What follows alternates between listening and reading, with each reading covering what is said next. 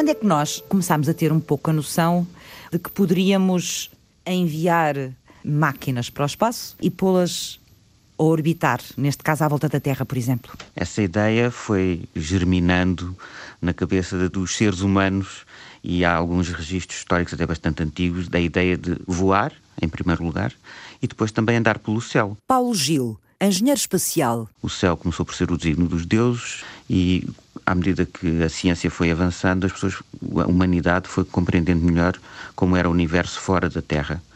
Um lugar que talvez não fosse divino, não sendo divino, talvez os humanos pudessem pelo menos viajar por lá ou passar por lá. E passou a ser muito clara, talvez no século XIX, em que as pessoas começaram de facto a pensar em seres noutros planetas e em viajar pelo espaço.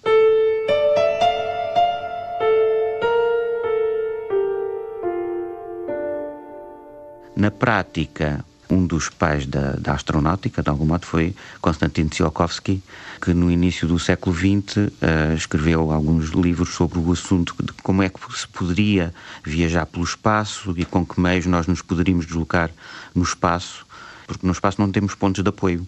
Na Terra, não é? quando andamos ou quando andamos de automóvel ou de comboio, etc., nós temos pontos de apoio e nós empurramos esse apoio e deslocamos para o outro lado. No espaço não, não temos pontos de apoio. Konstantin Tsiolkovsky pensou exatamente como é que nós poderíamos resolver esse problema.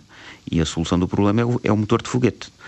É propulsão por reação. Nós atiramos qualquer coisa para trás e por causa disso as leis da física dizem-nos que nós nos deslocaremos exatamente no sentido contrário.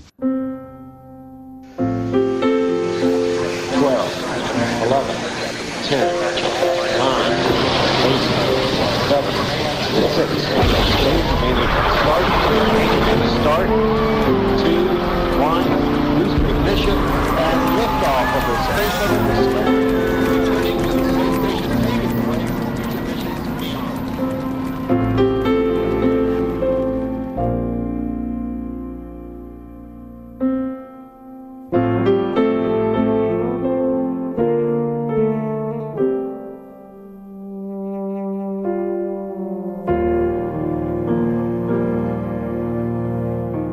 depois, nos anos 50, no final dos anos 50, que se consegue finalmente então colocar no espaço a primeira máquina espacial, neste caso o primeiro satélite, não é? Exatamente, o Sputnik.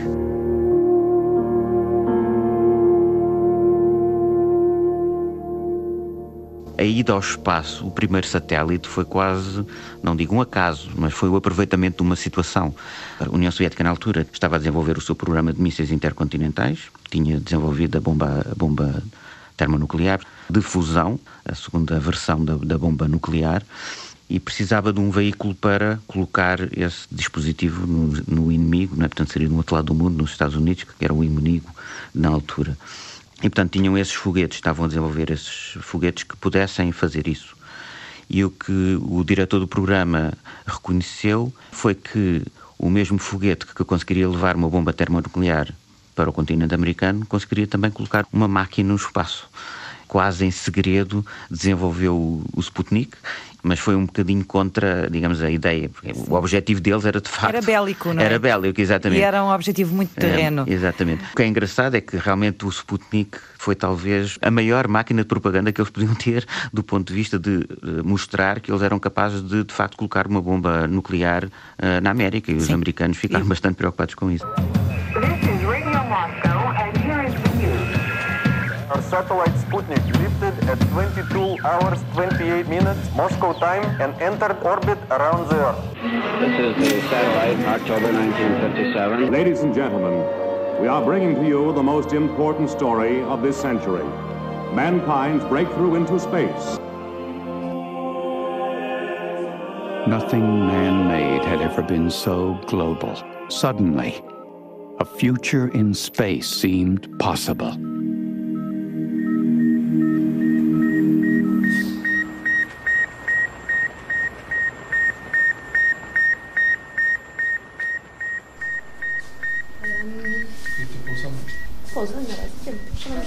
Materiais e estruturas compósitas. Por materiais compósitos, designamos materiais que não são só um tipo. Ricardo Pinto, investigador do INEGI. Se nós misturarmos dois materiais de naturezas distintas, estamos a criar um material compósito. Se eu tiver, por exemplo, um metal em pó e misturar com um cerâmico, podemos dizer que este material novo é um material compósito, porque é composto por dois materiais que são de origens distintas. Normalmente, e é esse o objetivo de criar um material novo, um material compósito, é que o novo material terá melhores propriedades do que os materiais que são a base independentes, não é? Se calhar as pessoas idealizam quando nós falamos de materiais compósitos, que é os materiais que são uh, plásticos ou polímeros reforçados com fibras, e só que nós estamos agora a ver uh, na indústria automóvel, aeronáutica, aeroespacial, etc. Os compósitos andam a destronar o reino dos metais. Substituem peças nos automóveis, nos aviões e nos veículos espaciais, com muitas vantagens. São mais leves, podem ser mais resistentes e são construídos à medida da função que vão desempenhar. Mas os compósitos também escondem fraquezas. Elasticidade é coisa que eles não têm. Não se dobram. São duros e hirtos. E esta dificuldade pode ser um problema se quisermos, por exemplo, fazer um braço de satélite em material compósito. É o desafio da equipa de Ricardo Pinto no INEGI, o Instituto de Ciência e Inovação em Engenharia Mecânica e Industrial, no Porto. O projeto COMAD. Este projeto surge de um desafio da ESA. Concorremos e conseguimos ganhar o projeto. Tem como objetivo substituir os braços que são mecânicos em satélites de telecomunicação por uh, componentes mais leves e aí surgem os materiais compósitos como uma alternativa.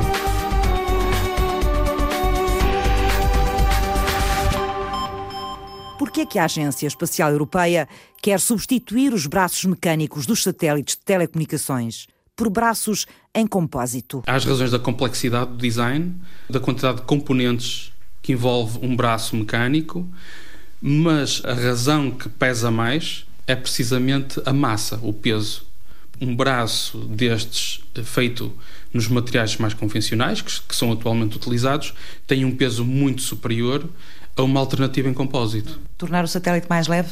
Certo. Ocupar menos espaço com mecânica, ser mais leve, ter menos componentes complexos, ter menos mecanismos, e isto tudo prende-se com o facto do que é contabilizado, que é o custo de quilograma para enviar qualquer coisa para o espaço. Vamos imaginar o satélite quando é lançado para a órbita. Eh, ele vai numa configuração fechada. Quando está colocado em órbita, a antena abre por meio destes braços mecânicos. Ou seja, ele não vai com os braços abertos já aqui da Terra, não é? Portanto, vai todo fechadinho, numa, tipo uma cápsula, e só depois, lá em cima, é que vai abrir os braços. Sim. E essa abertura é feita através de vários componentes mecânicos e são muito pesados e trazem uma série de, depois de problemas para a própria estrutura. Sim. Para que, é que o satélite de telecomunicações precisa dos braços? Os braços seguram depois a antena aberta. Fazem a abertura e mantêm a antena aberta. Nós ouvimos falar em satélites naturais e ouvimos falar em satélites artificiais. Temos uma ideia que os satélites naturais uh, são os, os, corpos celestes que andam à volta, por exemplo, dos planetas. Uh, todos nós temos o exemplo sempre presente uh, da Lua como satélite da Terra. E depois sabemos que os satélites artificiais são os satélites que nós construímos e enviamos lá para cima para o espaço. Mas por alguma razão eles devem chamar-se satélites o natural e o artificial. Há uma noção básica de satélite que une estes dois? Bom, na realidade, é que faz eles andam à mesma, à volta do mesmo objeto celeste, neste caso, um planeta. E, portanto, nesse sentido, qualquer objeto que circunde um planeta, num certo sentido, é um é satélite. Tipicamente, quando temos uma, um objeto artificial que anda à volta de um planeta, podemos chamar-lhe satélite, como os satélites naturais, que andam também à volta de planetas. Quando temos uma, uma máquina humana que se desloca para outros planetas, poderemos chamar, por exemplo, sonda. Nesse caso é mais abrangente e, portanto, inclui também sondas que se deslocam entre planetas ou até que podem aterrar noutros planetas, como por exemplo em Marte. Sondas, sem as quais não conheceríamos, por exemplo, o som do planeta vermelho.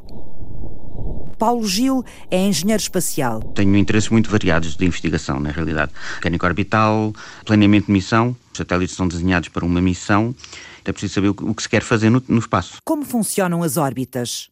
Qual é a estrutura e a dinâmica de um satélite? O investigador trabalha na equipa do nanosatélite que o Instituto Superior Técnico anda a construir. O lançamento está previsto para 2020, o último trimestre de 2020, e vai ser o primeiro satélite português e feito em Portugal. O primeiro satélite português foi o POSAT. Era um microsatélite. Mas o POSAT foi construído em Inglaterra. Este agora, o IST Nanosat 1, está a ser todo, todo feito cá. A designação nanosatélite tem que ver com o facto de os satélites tradicionais serem muito maiores do que isso. Portanto, há os grandes satélites, há os satélites um pouco mais pequenos. Uh, o POSAT, o primeiro satélite português, tinha 50 kg, portanto, tinha uma massa de 50 kg e este uh, é um pouco mais pequeno. Mais pequeno quanto? O nanosatélite mais pequeno tem um decímetro cúbico, portanto, é mais ou menos um litro de água, o volume de um litro de água. Ou o tamanho de uma embalagem de leite. A maior parte dos satélites são máquinas únicas, feitas para uma função específica. Ter um satélite que desse para tudo não funcionaria, não, não, não seria possível, porque teria que ser um satélite muito grande, com uma massa muito grande. O custo destas coisas tipicamente é proporcional à massa do satélite. Seria muito complicado ter um satélite que desse para todos os fins. Então, que satélites é que nós temos lá em cima e para que é que os temos? Com que objetivos, com que funções? Há para todos os tipos. Historicamente, os primeiros que apareceram, primeiras uh, funções foram naturalmente científicas. O segundo satélite americano, por exemplo, descobriu as camadas de Van Allen, as camadas de radiação de, de Van Allen, são camadas ionizadas. O tal cinturão de radiação, não é? É, ele à volta foi o primeiro, o primeiro lançamento bem sucedido, descobriu uh, as camadas de Van Allen. Muitas vezes, de facto, uma das funções principais dos, dos satélites é científica. Por exemplo, há muitos telescópios, porque a atmosfera uh, protege-nos de muita radiação. Uh, e, portanto, isso é bom para nós, mas também não permite que nós consigamos ver nessas frequências o universo. Há uma grande vantagem em fazer esse tipo de observações a partir do espaço, porque, de facto, a partir da Terra é praticamente impossível, uhum. ou mesmo impossível. O telescópio Hubble é um grande sucesso, ele está lá há cerca de 30 anos, já foi arranjado, é? foi à oficina duas vezes e todas essas missões foram um grande sucesso e as imagens que o Hubble nos Já oferece... Já nos deu belas imagens. Muito, muito boas e, e fez muitas descobertas. Portanto, essa é uma das possíveis aplicações do espaço. Depois temos, talvez até a primeira que foi pensada, foi as telecomunicações. Os satélites geoestacionários foram propostos pelo Arthur C. Clarke, que é mais conhecido por escritor de ficção científica. Ele propôs satélites geoestacionários em 1947 e é engraçado que ele, ele imaginou que esses satélites fossem tripulados. Ele pensou que os satélites tivessem que ser tripulados porque naquela altura não havia transistores. O transistor foi inventado em 1947, precisamente. E, portanto, as coisas eletrónicas, nos dispositivos eletrónicos de comunicação, funcionavam com válvulas. E as válvulas, de vez em quando, queimam. Claro. Uh, avariam. E, portanto, ele imaginou que era necessário uma tripulação para substituir as válvulas. Hoje, os, os satélites de telecomunicações são talvez os mais abundantes ou dos mais abundantes no espaço? Ou eu não? Deveria, eu deveria a dizer que sim. Os satélites meteorológicos são também dos mais antigos, permitem ver, digamos assim, o estado do tempo, onde estão as nuvens, e podemos influ, influir que ventos é que existem consoante as nuvens que estamos a observar, e, portanto, conseguimos ter uma ideia geral do estado do tempo e em particular em sítios onde não, onde não é fácil observar, que, por exemplo no mar. E, Aliás, disso... nós hoje conseguimos ter esta informação muitas vezes eh, quase em tempo real ou em tempo real mesmo de, é do que acontece em termos, ou do que está para acontecer em termos meteorológicos por causa dessa observação que conseguimos fazer eh, do espaço para a Terra, não é? Exatamente, é, é, é muito fácil e, e é global. Voltando um bocadinho ao início da história dos satélites, penso que os satélites militares também continuam a ser importantes? Sempre. Não é?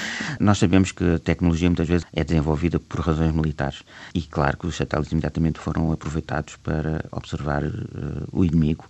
Há umas órbitas especiais que foram utilizadas historicamente e continuam a ser utilizadas. Uh, as pessoas, por vezes, não se, não se apercebem disso, mas quando nós fotografamos uma panorâmica que tem sombra e luz, temos muita dificuldade em ver as duas coisas. Ou vemos as partes que estão na sombra e a luz fica completamente sobreposta, fica branco praticamente, ou vice-versa, conseguimos ver o, que está na luz e a sombra fica completamente escura.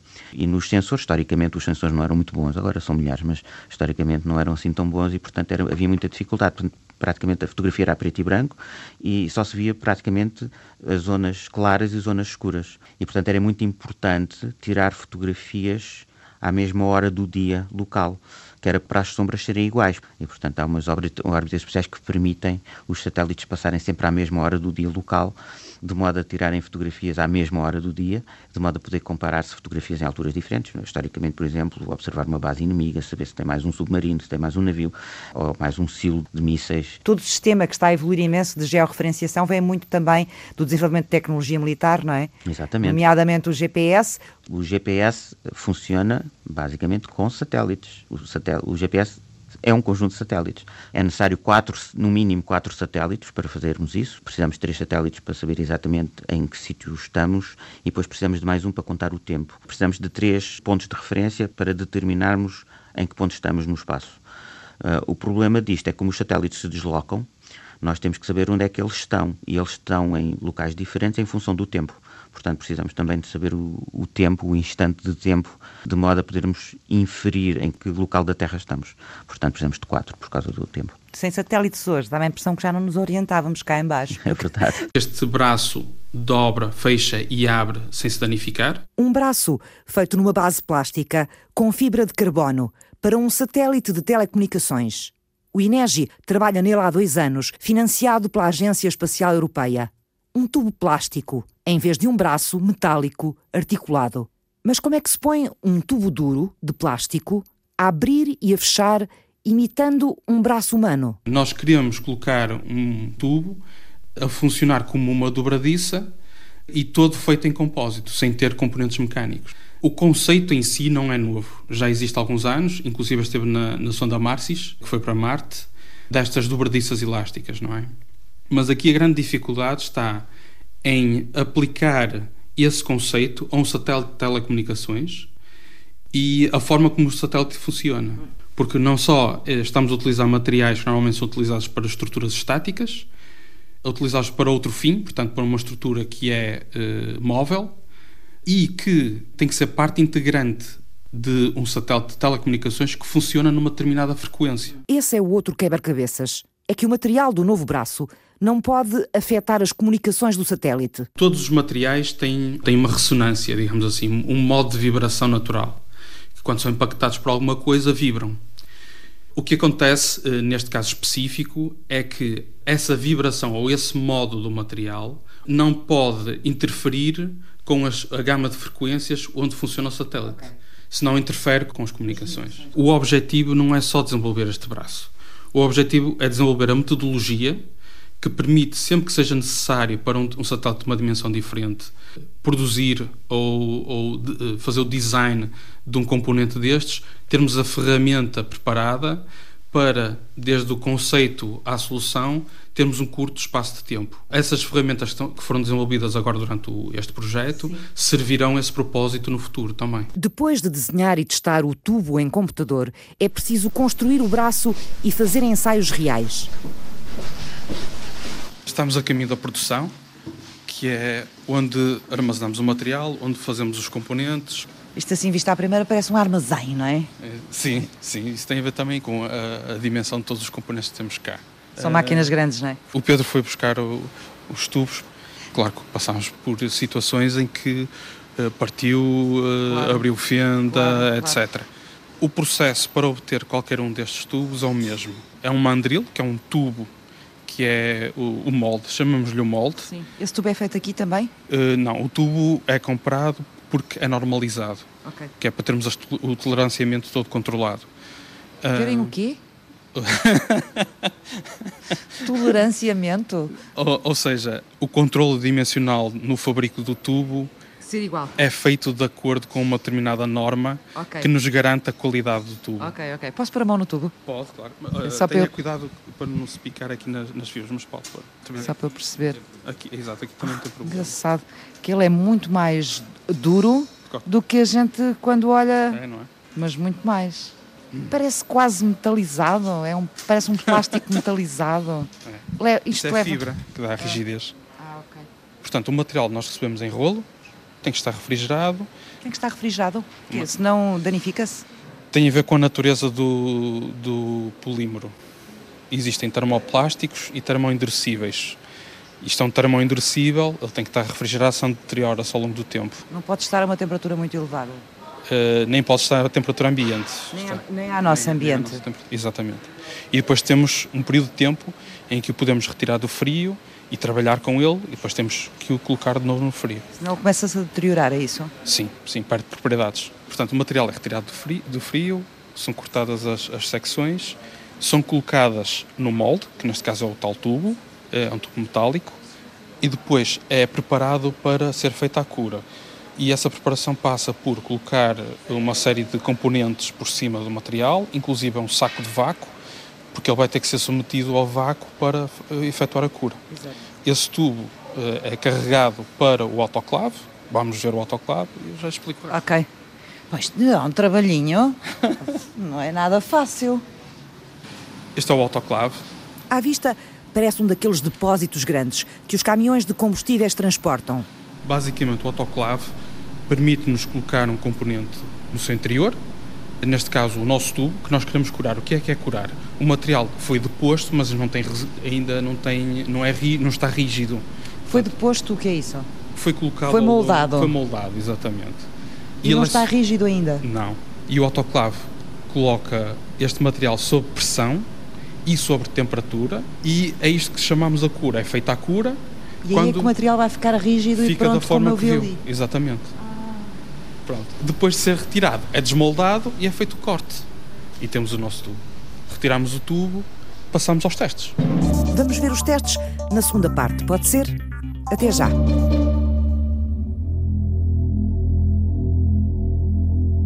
countdown to Explorer 1. 10, 9, 8, 7, 6, 5, 4, 3, 2, 1. Fire command. Fire command.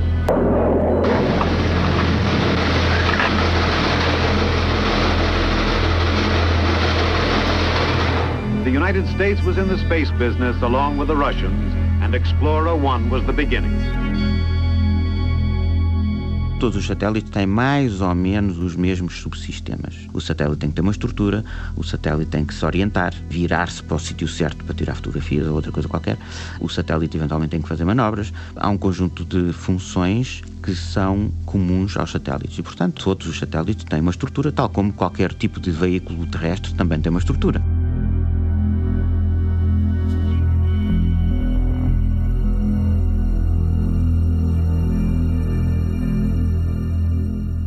Mas ao mesmo tempo eles são muito diferentes também, porque as condições podem ser muito diferentes. Por exemplo, um satélite em órbita baixa pode estar em eclipse muito tempo e depois não estar tempo suficiente ao Sol para poder carregar as baterias. Isso é um problema. Um satélite que esteja mais alto não vai ter esse problema porque ele vai, ter, vai estar ao Sol tempo suficiente.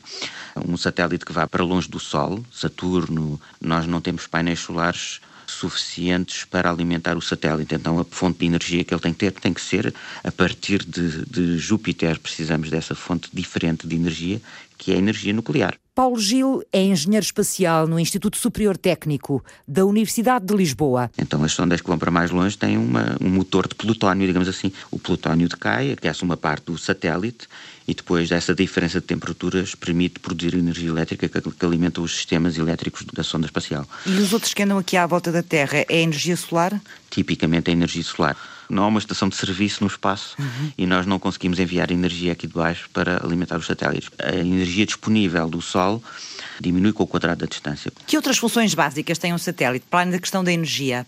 No caso de ter painéis solares, tem que ter também baterias para acumular alguma energia para quando o Sol uh, não está disponível, por exemplo, em, quando está em eclipse, pode ter um sistema de controlo de atitude que lhe permita virar-se para a direção correta. Muitas sondas também têm propulsão para corrigir a rota. Os satélites podem ser colocados a várias altitudes e são colocados a altitudes diferentes também consoante as funções que têm, não é? Exatamente. As altitudes mais fáceis de atingir são as mais baixas, porque requerem menos energia a partir daqui da Terra, é? da superfície da Terra, para colocar satélites em órbita mais baixa. E que satélites é que podem estar e funcionar nessas órbitas mais baixas? Qualquer satélite pode funcionar. A questão é saber se está desenhado de modo adequado para cumprir a missão a partir dessa da órbita baixa.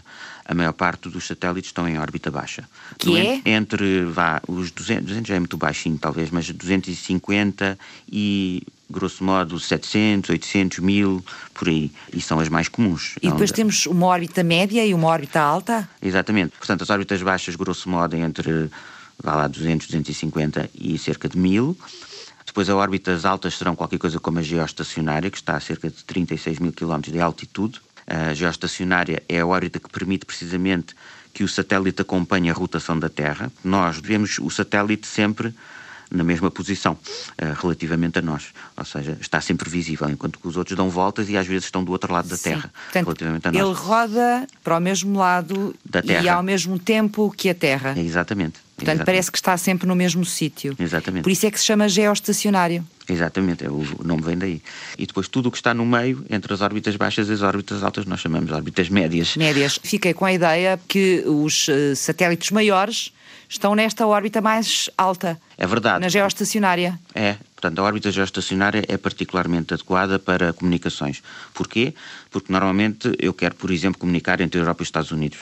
E como quero comunicar entre a Europa e os Estados Unidos, quero ter um satélite a meio caminho para poder, da Europa, enviar o sinal para o satélite e depois o, satélite enviar para os Estados Unidos e vice-versa. E, portanto, é necessário que ele esteja sempre mesmo, na mesma posição relativa à superfície.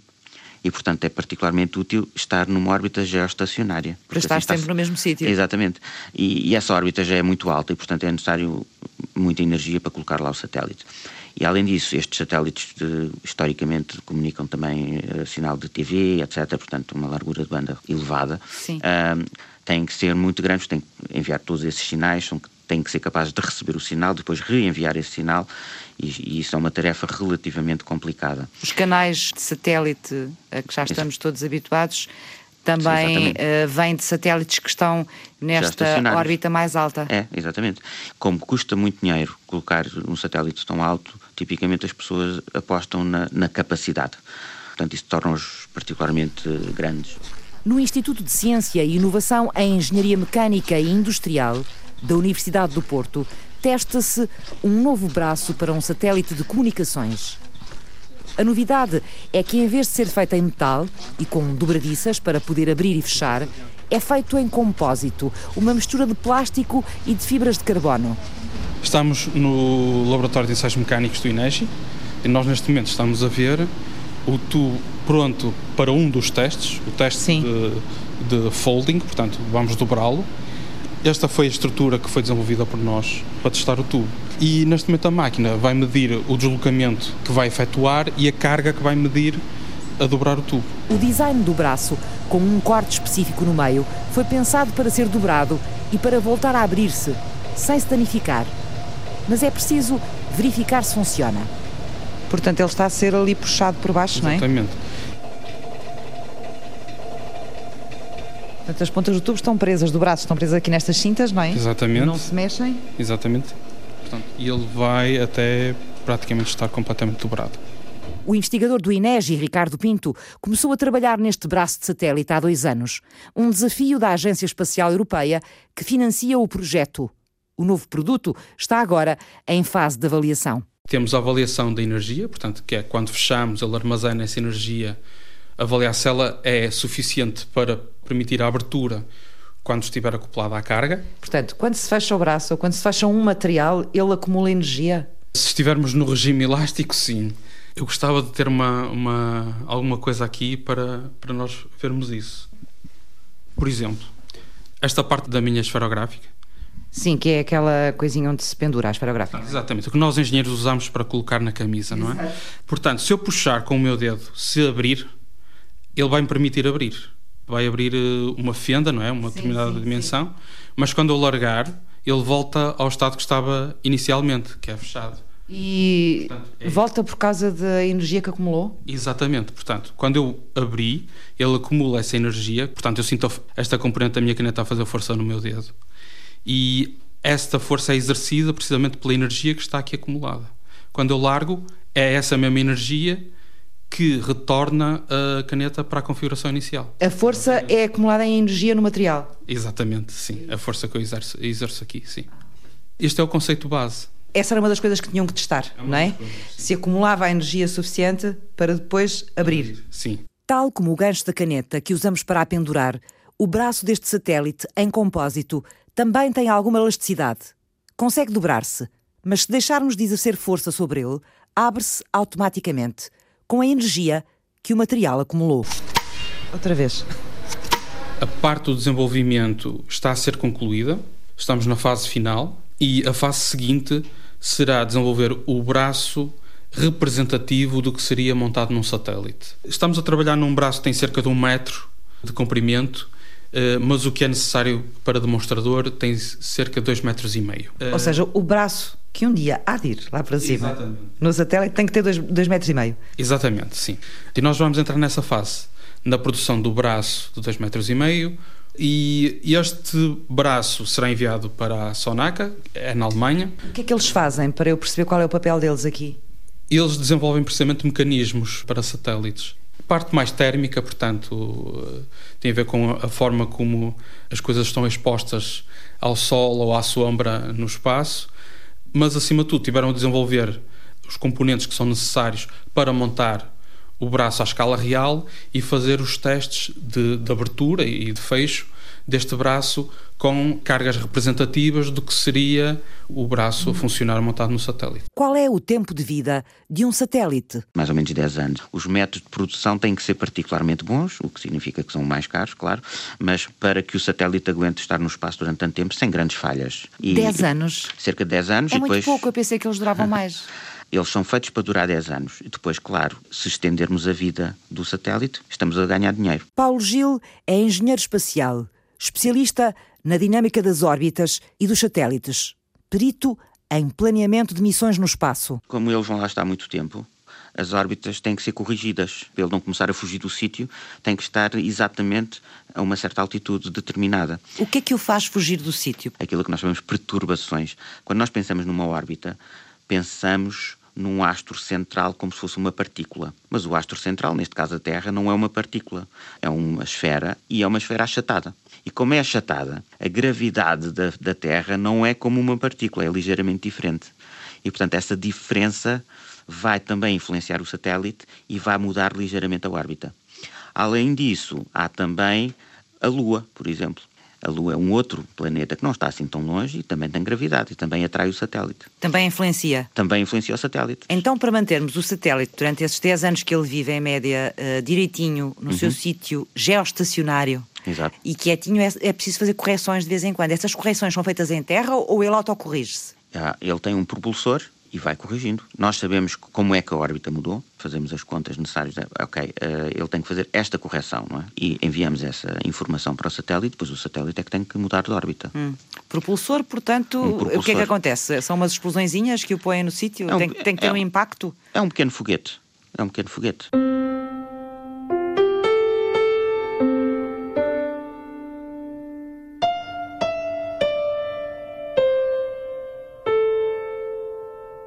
Os satélites, quando estão lá em cima, eles uh, estão num ambiente nós às vezes não temos essa noção, mas estão num ambiente muito hostil. É verdade, um ambiente muito hostil. Há múltiplos problemas. O primeiro é ser vácuo. É um ambiente com muita radiação. A atmosfera protege-nos dos ultravioletas, também nos protege dos raios X, também nos protege dos raios gama, também nos protege dos raios cósmicos. No espaço, esta radiação mais agressiva vem toda do Sol. E, portanto, nós não temos proteção e os satélites em si não têm proteção. Ou seja, se um, se um astronauta está protegido é pela própria sonda espacial onde se encontra. Todos nós sabemos, né, aquele filme A Aldeia da Roupa Branca. E porquê? Porque as pessoas, historicamente, metiam a roupa ao sol para branquear a roupa. E isso era porque? Porque a a ação do Sol. O Sol também é agressivo.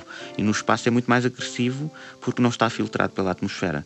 E, portanto, os materiais vão degradando por causa de toda essa radiação a parte dos satélites que está virada para o Sol fica muito quente por causa disso, a parte que está, digamos assim, à sombra fica fria porque não está a receber eh, radiação.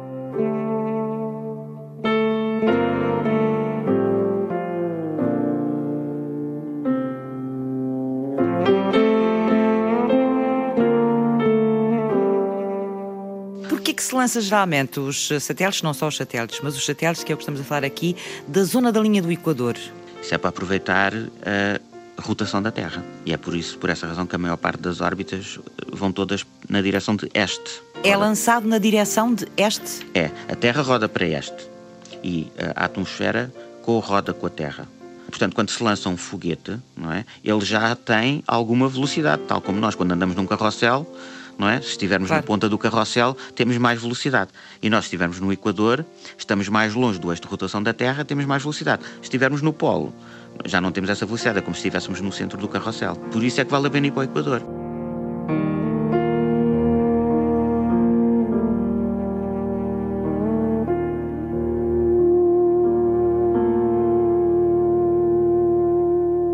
Um braço destes, quando for um dia num satélite lá para cima, uhum. irá assim fechado como está agora, dobrado. Tem que é? imaginar, porque esta é uma amostra, Sim. portanto, esta é a amostra de desenvolvimento. Um braço tem cerca do dobro do tamanho e Sim. que tem mais do que uma, um ponto de dobragem. Aí vai ter mais do que um ponto Exatamente, de dobragem. Pois. Portanto, ele, em princípio, fica enrolado à volta da estrutura do satélite terá vários pontos de dobragem, 2 metros e meio Neste caso, dobradinhos. a especificação até é uma dobra a 90 graus e a outra a 170. Mas ele vai assim todo dobradinho e depois quando chegar lá acima Exatamente. abre. É libertado e faz a abertura do satélite, sim. O novo braço de satélite criado pelo INEGI entra agora na fase de testes em tamanho real e sujeito às condições inóspitas do espaço. Ele deverá uh, acabar em maio. Em maio do próximo ano, o projeto Comet, financiado pela Agência Espacial Europeia, terá pronto um braço de satélite feito em compósito para substituir os braços mecânicos tradicionais. Mas ainda há outros passos tecnológicos a dar antes de ver este braço português lá em cima, aberto, num satélite de telecomunicações. No ano que vem, o nanosatélite do Instituto Superior Técnico também vai descolar. Um trabalho que tem unido alunos e professores e cujo lançamento vai ser financiado pela ESA. O nosso satélite é um satélite que vai ter como fim receber sinais de ADS-B, que eh, são sinais enviados pelas aeronaves, por exemplo, aquele avião que desapareceu no meio do Índico, não é? Se houvesse um satélite destes a passar, podia ter recebido o sinal da ADSB do avião, talvez soubéssemos onde é que ele caiu. Normalmente existem estações terrestres que recebem estes sinais. Quando as aeronaves estão no meio do, do oceano, não existem estações terrestres, portanto, pois. o sinal não é recebido por ninguém. Nós vamos estudar a viabilidade de receber estes sinais da ADSB através de um nanosatélite.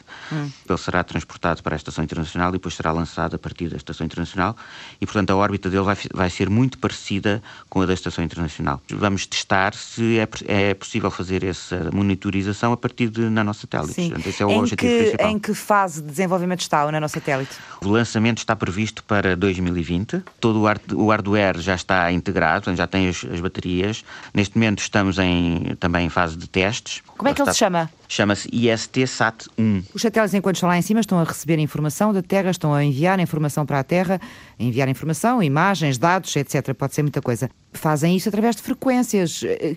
Não é uma grande confusão lá em cima? Isto está organizado, digamos assim. Como é que se gera? É uma grande confusão, sim. é uma grande confusão porque o, o espaço radioelétrico é limitado e temos que, temos que o dividir para as frequências da televisão terrestre, para as comunicações, para, para, tudo, não é? Para o GPS, etc. E nem todas as frequências conseguem passar pela atmosfera. A quantidade de informação que se consegue transmitir também depende da frequência que se utiliza. E, portanto, isso também é uma, uma limitação. Se eu preciso de enviar muita, muita, muita informação, é preciso uma, como, como se diz, uma largura de banda suficientemente elevada para poder enviar toda essa informação e as frequências são sempre limitadas, portanto... Então, mas alguém gera essas frequências e alguém é. atribui essas frequências. Exatamente. Senão, então, é, é, pior ainda, não é? Sim, há, há, digamos, organismos internacionais que tratam disso e, portanto, eles têm que, de facto, partilhar as frequências que utilizam.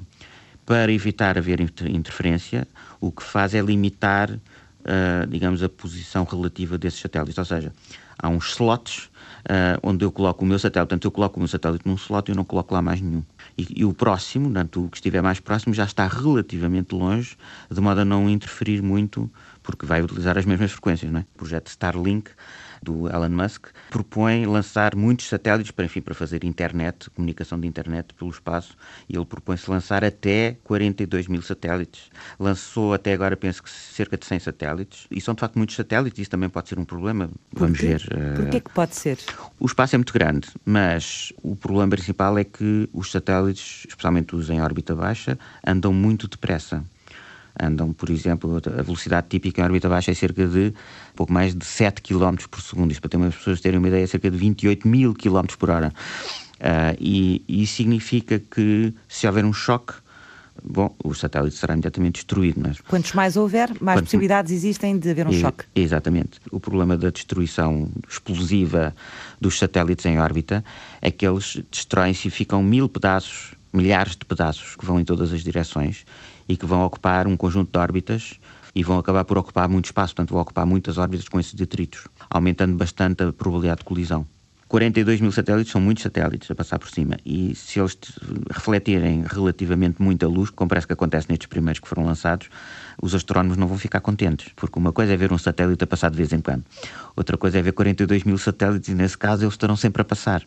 Vão destruir as observações astronómicas. E vão ser muito visíveis porque quando estão a ser iluminados pelo Sol, tipicamente no início da noite ou, no início da, da, madrugada, no início do dia, são bastante brilhantes. Há toda uma indústria e todo um mercado que se foi desenvolvendo e continua a desenvolver à volta dos satélites e daquilo que eles são capazes de, de, de fazer por nós e, e como melhoram no dia a dia a nossa vida cá embaixo. Mas Exatamente. também há preocupações, nomeadamente em perceber eh, que impactos é que isto pode trazer no futuro. A ideia que eu tenho é que os satélites, quando são desativados ou deixam de funcionar, eh, ficam lá em cima, não há como recuperá-los, não é?